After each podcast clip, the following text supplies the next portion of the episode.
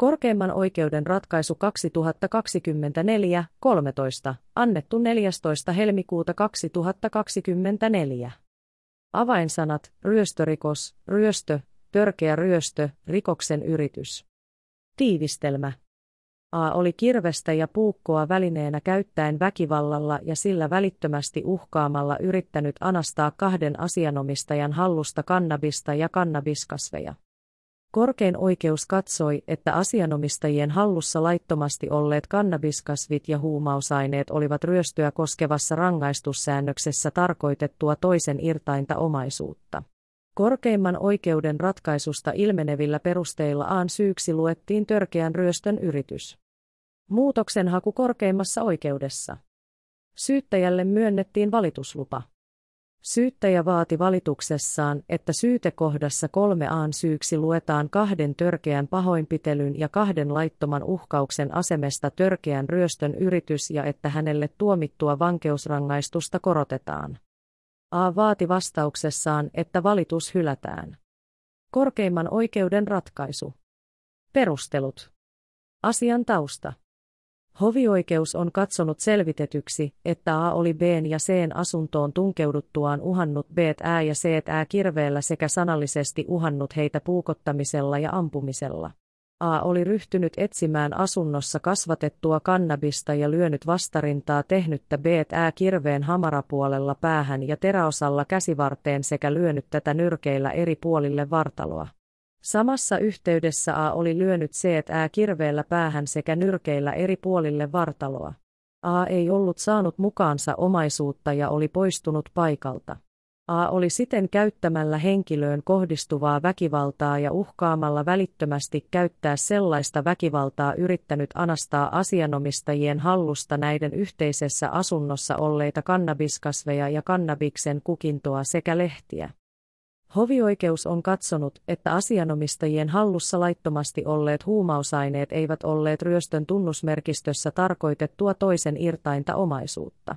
TMn vuoksi hovioikeus on hylännyt syytteen törkeän ryöstön yrityksestä ja tuominnut aan vaihtoehtoisen syytteen mukaisesti kahdesta törkeästä pahoinpitelystä ja kahdesta laittomasta uhkauksesta sekä hänen syykseen lainvoimaisesti luetuista törkeästä kotirauhan rikkomisesta, huumausainerikoksesta, pahoinpitelystä ja kahdesta näpistyksestä yhteiseen kaksi vuoden vankeusrangaistukseen. Kysymyksen asettelu. Korkeimmassa oikeudessa on kysymys siitä, ovatko asianomistajien hallussa laittomasti olleet kannabiskasvit ryöstöä koskevassa rangaistussäännöksessä tarkoitettua toisen irtainta omaisuutta ja onko aan syyksi luettava törkeän ryöstön yritys. Siinä tapauksessa, että Aan syyksi luetaan törkeän ryöstön yritys, asiassa on tämän jälkeen kysymys vankeusrangaistuksen mittaamisesta. Sovellettavat oikeusohjeet. Rikoslain 31. luvun ensimmäisen pykälän ensimmäisen momentin ensimmäisen kohdan mukaan ryöstöstä on tuomittava se, joka käyttämällä henkilöön kohdistuvaa väkivaltaa tai uhkaamalla välittömästi käyttää sellaista väkivaltaa toisen hallusta anastaa tai ottaa luvattomasti käyttöön toisen irtainta omaisuutta.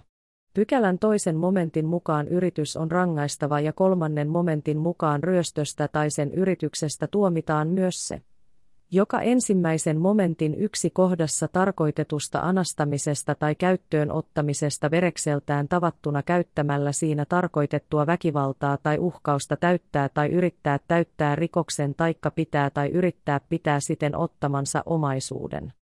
Rikoslain 31.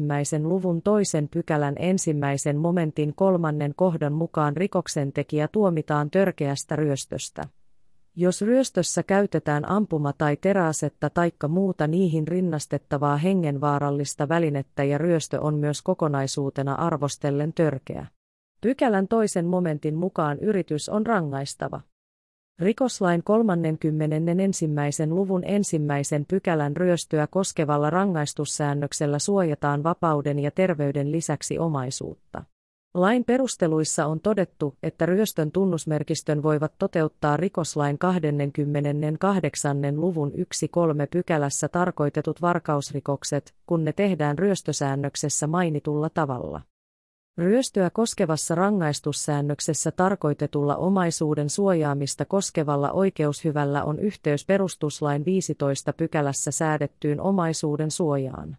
TM ei kuitenkaan anna suojaa henkilön rikoksella hankkimalle tai rikolliseen toimintaan välittömästi liittyvälle omaisuudelle esimerkiksi menettämisseuraamuksia vastaan.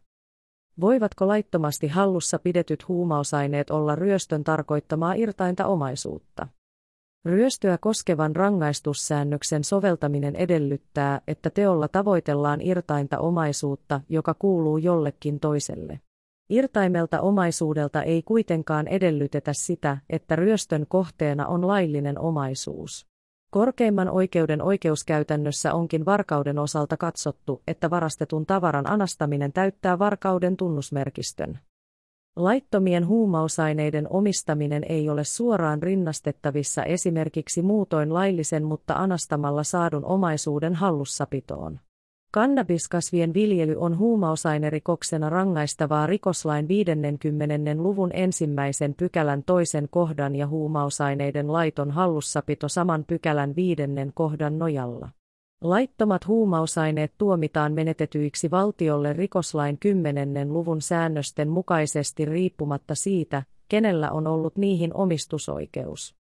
Korkein oikeus katsoo, että vaikka huumausaineet eivät saa omaisuutena samanlaista suojaa kuin laillinen omaisuus, tämä ei kuitenkaan tarkoita sitä, että kysymys ei olisi jonkun hallussa ja omistuksessa olevasta irtaimesta omaisuudesta. Tällaisenkaan omaisuuden ei siten voida katsoa olevan vailla omistajaa. Laittomilla huumausaineilla ei ole taloudellista arvoa laillisilla markkinoilla. TMkään ei kuitenkaan merkitse sitä, että kysymys ei olisi ryöstörikoksen tarkoittamasta omaisuudesta, kun otetaan huomioon se, että anastettavalla omaisuudella ei edellytetä olevan omistajalleen taloudellista arvoa. Korkein oikeus toteaa, että ryöstörikosta koskevan rangaistussäännöksen sanamuodosta ei johdu estettä sille, että kannabiskasveja tai huumausaineita pidetään säännöksessä tarkoitettuna irtaimena omaisuutena.